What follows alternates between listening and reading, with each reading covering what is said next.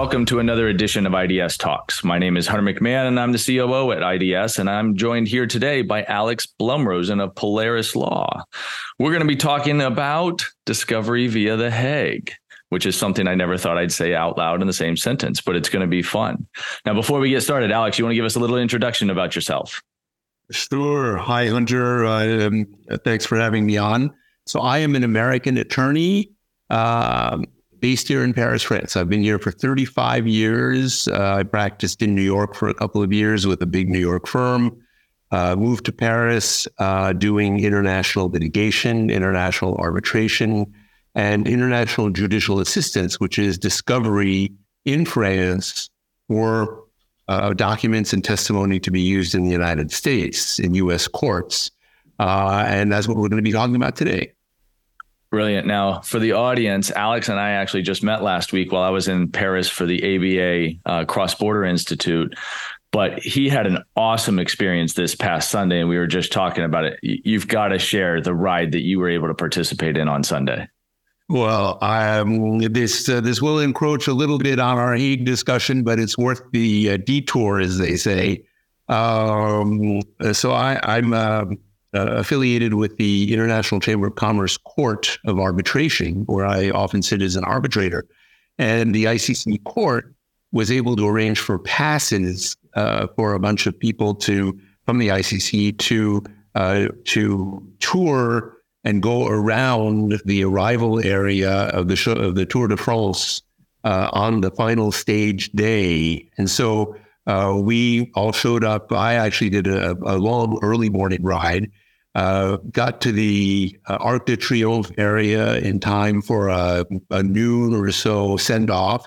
And we did the entire loop in Paris around the Champs Elysees, around the Arc de Triomphe, um, with uh, this group of arbitrators and uh, and uh, personnel staff uh, from the ICC. and it was just a great time. That is phenomenal. When when you shared that you were going to be able to do that with me, I I wanted to say just to watch you, let alone be able to watch the tour itself. But uh, well, there, there were already home. people lined up. Uh, the the public was lined up on the Champs Elysees when when we were going up and down, and they were applauding us. That's awesome. So that was part. That was pretty fun too. You'll just That's, have to come back next year. There we go. Sounds like a plan. So, so speaking of getting back, let's get back to topic at hand. Um, you know, while I was there, I was I was thinking about taking a hard drive, collecting some documents, just taking it home with me on the plane. No problem, right? I mean, there, there's nothing to stop us from just sending a download link back to the states and say, "Here's all your emails and documents you need." Well, it's no problem, Hunter, if you want to go to jail. I hear the food. I hear the food in French jails is great, but I don't think I'd recommend it. Uh, the problem is, and the obstacle is the French blocking statute. Uh, so there is this criminal law that was voted first in 1968 and then amended in 1980 that prohibits residents in France or foreigners, anybody who resides in France, from participating in discovery in court cases abroad uh, and communicating documents in discovery um, unless they go through the Hague Evidence Convention. And we'll talk about what that looks like. But it is a criminal statute. Um, and there was one case that went all the way up to the Supreme Court where sanctions were applied against um, an American slash French attorney uh, who was prosecuted under the statute. And he's no longer practicing law. And he's no longer in France. And he's no longer in France. So I can I can tell you the just a short version of, of what happened there. Uh, he was my co-counsel in a case where I represented the state of California uh, in a four or five billion dollar claim against a, a group of uh, French insurance companies, banks, um, in connection with the bankruptcy of the Executive Life Insurance Company, which is a big California uh, insurance company. And so my client was the uh, commissioner of insurance of California, and um, he asked uh, uh, Christopher X, that's my co-counsel, and I to reach out to some former board members of a French company that was a party to the action. Um, I did it by writing the letters. So I had a written uh, trail of what it was that I was asking them. And Christopher X, uh, my co-counsel, uh, picked up the phone and called them. And so there was no written trail. And so the the board, the former board directors he contacted complained to their company and said this guy called out of the blue. He said this, that, and the other thing. There was no way for anyone to verify what was actually said. And so that company, which was a party to the action, was defending against the state of California. And this claim in US courts brought a criminal investigation, started a criminal investigation against the state of California's attorney, my co counsel, for violating the blocking statute. And that is what was hmm. what he was uh, convicted of. It went up on appeal. He lost, and it went up to the highest court in France, the the Supreme Court, and he lost again. So, excuse me, but let, let's get some clarity around the audience. I mean, that that's not our typical discovery. Hey, I want your hard drives and all your emails and your text messages. He picked up the phone and called and talked to somebody, and because of that, it led to this. So it's not don't export data, so to speak. It is be careful how you do discovery across the board. So it is across the board, as you say. And um, to understand how that works, it's useful to go back to the very terms of the French blocking statute, uh, because the blocking statute is is very broad and very clear, and doesn't just say uh, doesn't just talk about um, uh, your hard drive. It says any uh, attempt or any contact or any discussion uh, to get information or documents or data uh, about uh, the claim or something related to the claim from a French person to be used in connection with a foreign litigation has to go through The Hague. And so that's any contact. Now, um, uh, we'll get we'll come back to the types of discovery under the Hague because there's uh, there are two different procedures. There's a Chapter One and a Chapter Two procedure, and the Supreme Court in the um, in its decision that fined uh, Christopher X uh, did go out of its way because this is one of the arguments that I had put in uh, in the uh, in the pleadings in the in the briefing to the Supreme Court um, it did put in and confirm that it was okay to contact a witness to find out if they are willing to consent to a Chapter 2 process or if they are going to require you to go through the compulsive or compulsion Chapter 1 process. So we'll, we'll get to what that means and, how that, those two work. Um, but that, that is the only reason you can contact a potential witness in France. You can call them up and write them, and you can say, Do you want to participate voluntarily, or do we have to drag you into court? And that's it. And the allegations against Christopher X was that he called this former board member and he asked a bunch of questions about what happened during the board meeting. And uh, isn't it true that uh, that X said this to Y? And, and, would you be willing to come in and uh, appear as a witness in California to testify about this, that, or the other thing. And that, according to the Supreme Court, went way over that that minimum that could have been asked to the witness. So, in, in that instance, or any instance going forward, you could ask how they want to participate, but you cannot gain participation unless you go through chapter one or chapter two. Yep. That's Even right. if they're like, oh, I'll participate, forget about the chapters. I'm not worried about it. You still better go through chapter one or chapter two. You still have to do it. You still have to do it. And so there, there are, I think, a lot of examples in practice where uh, firms and witnesses and parties ignore the very existence of the blocking statute, and they show up, and sometimes they they they choose to ignore it but they know about it. And sometimes they just don't know about it. And they all meet in a Paris hotel room or conference room or a cafe. I don't know where they meet. And they do their deposition, uh, and everybody is on board.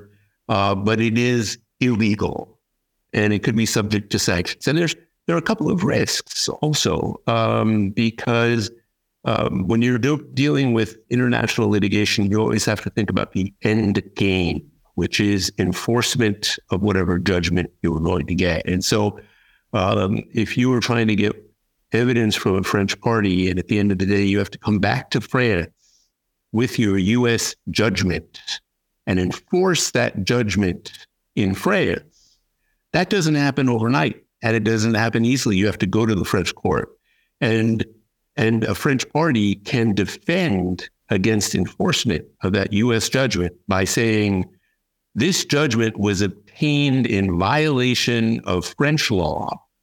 It violates public policy in France. It should not be enforced.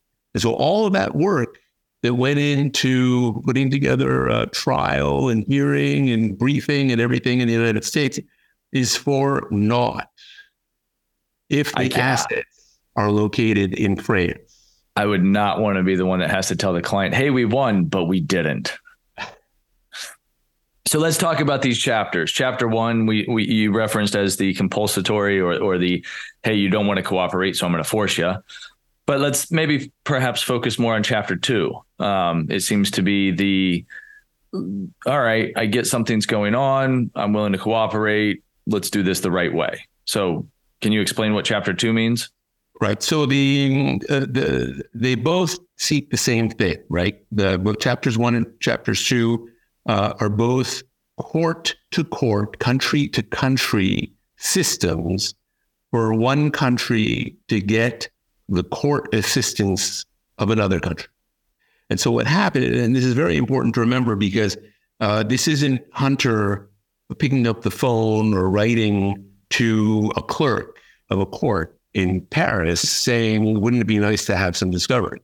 This is a, an international convention architecture that says if you want discovery in you're in a, in a U.S. proceeding, you go to the U.S. court. The U.S. judge is the only one who can make requests. So you have to uh, do a certain amount of motion practice in the United States, whether it's chapter one or two, just to get to the U.S. court. And you're going to tell the U.S. court um, what it is you want. If you have a voluntary witness, uh, someone who's consenting, someone who wants to show up, um, that's fine. You say to the U.S. judge, give me a chapter two voluntary request and and we'll process that. And then once we get that, we take it to the central authority in France, which is the French Ministry of Justice.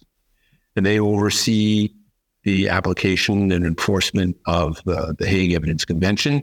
And they have to review every single U.S. court order for discovery that is supposed to be implemented in France. So whether it's chapter one or chapter two, you follow that same procedure. You go first to the U.S. court. You then file the U.S. order with the Ministry of Justice.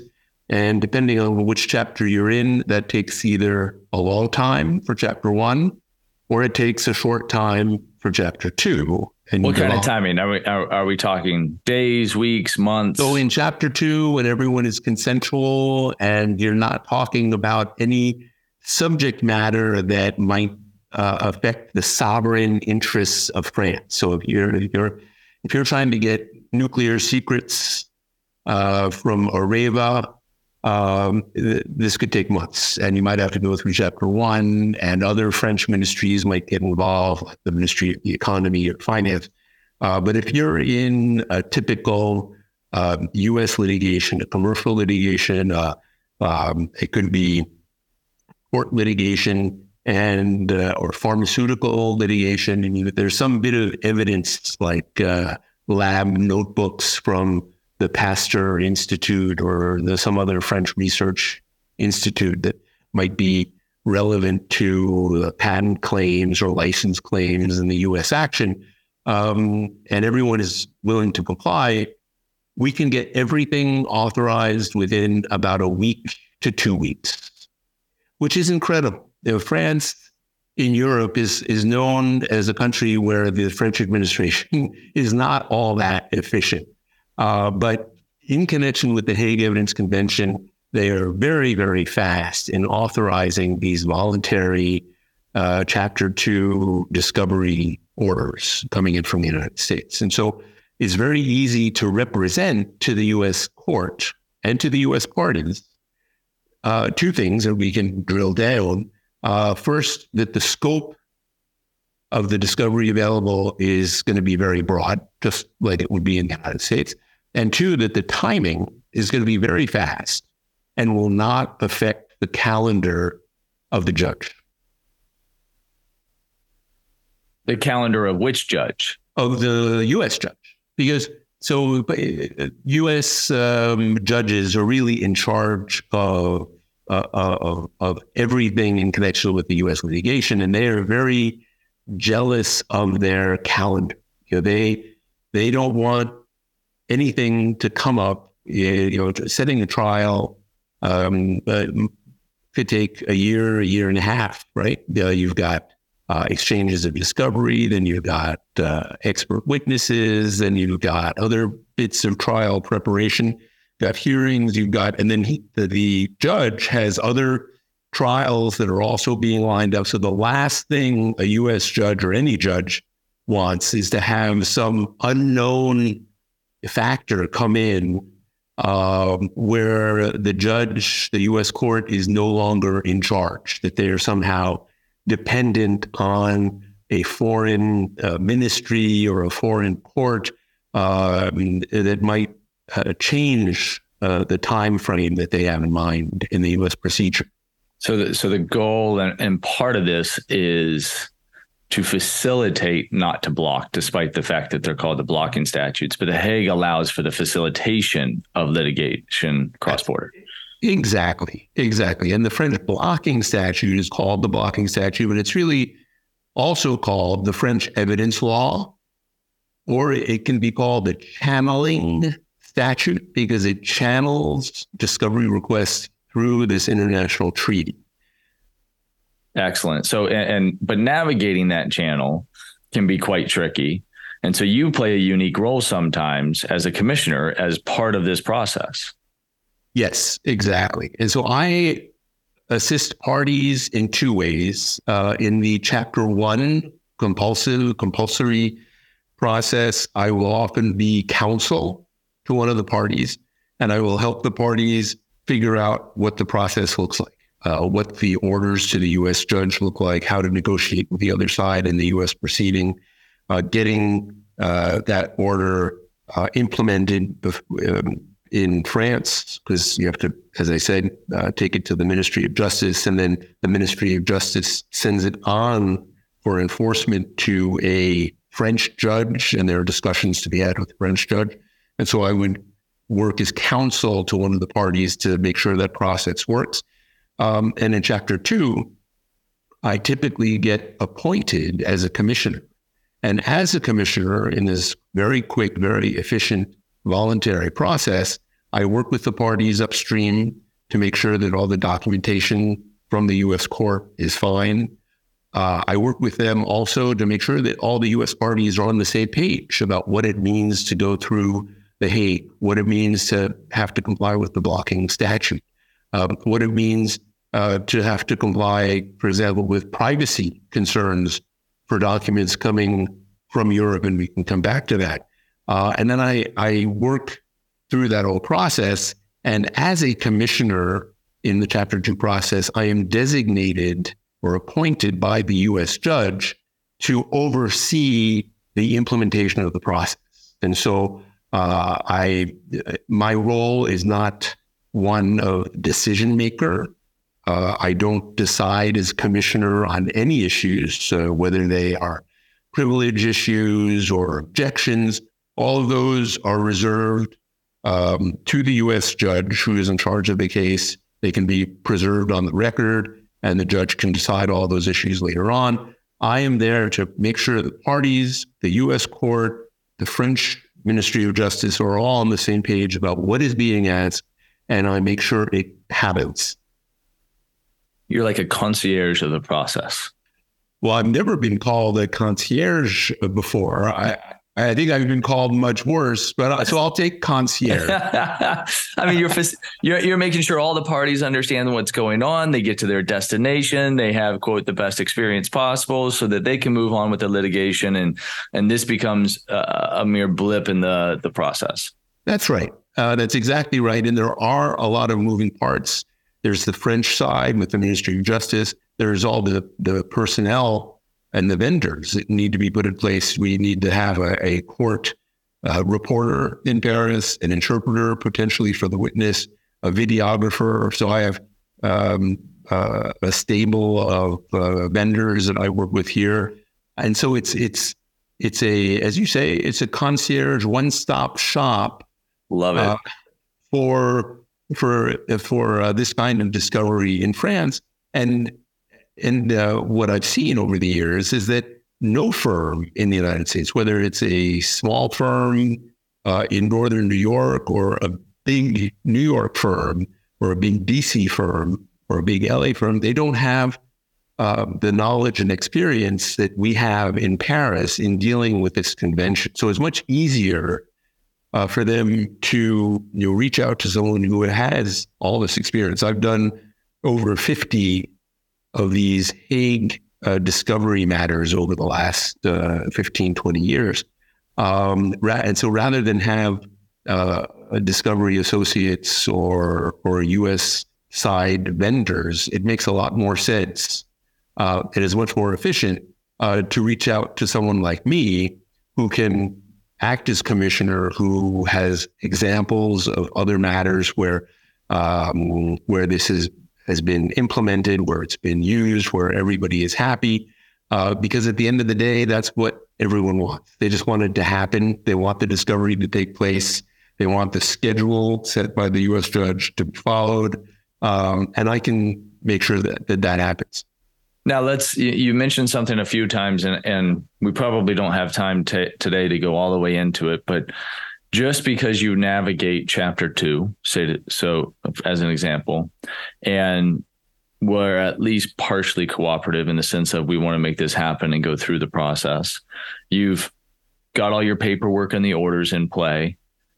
That means I can turn over everything, right? There's no other concerns that I have. Maybe privacy. Maybe maybe that's still a blip on the radar. Still got to navigate there that. you go. It's the blip. Uh, so whenever you think about Europe, you think about privacy data yes. protection. Uh, it's a big thing here. It's a big thing in the United States, but it's uh, just uh, different. Is it really? it, it is. It is. It's uh, what they say they call sectorial. And so you know, when you're dealing with health information in the U.S. or you're dealing with children's uh, rights to access online data and things like that, you know there are specific statutes here, but there's no overriding global omnipresent statute uh, in the United States the way there is in Europe, which and that's the GDPR. The GDPR uh, lays out conditions that you have to follow um, in order to uh, process data. And it applies everywhere. It applies to all processing of data within Europe,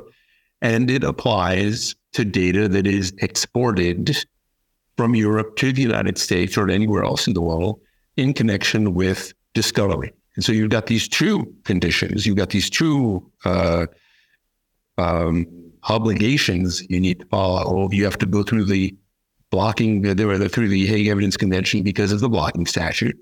And what you communicate, what you produce, has to conform with the GDPR because that's also a statute of general application in Europe. And again, it has fines. So it's got fines that can go up to 4% of annual turnover of uh, the party the Just a few dollars. Which is huge, which is huge.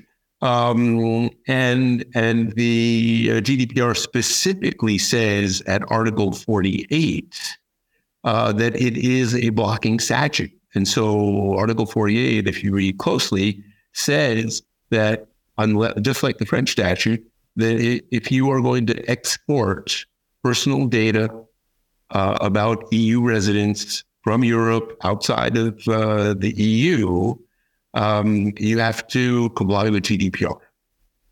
So we're, we're gonna we're gonna hang back on that one because there's a whole nother aspect that we talked about last week with the privacy monitor and and how to help parties navigate even GDPR after they've navigated the Hague. But we're gonna reserve that for another episode. That's true. That that's great. I will be glad to come back. And I don't want you to make it sound so difficult. So, you know, all of this can be very easy. It can be very simple. It can be very fast. It doesn't overly burden the litigants or the U.S. courts. Um, but it's just something the parties have to keep in mind, and it's something that can be easily easily navigable uh, if you get the right resources. Awesome. Well, I want to thank you, Alex, for joining us today and our listeners. If you would like to learn more about IDS or subscribe, you can go to idsinc.com or wherever you normally get your podcast. Again, thanks for joining us, letting us learn a little bit about the Hague and how to navigate the discovery process. And we'll have you back soon to talk about privacy. Thanks, Hunter. It's a pleasure. See you soon.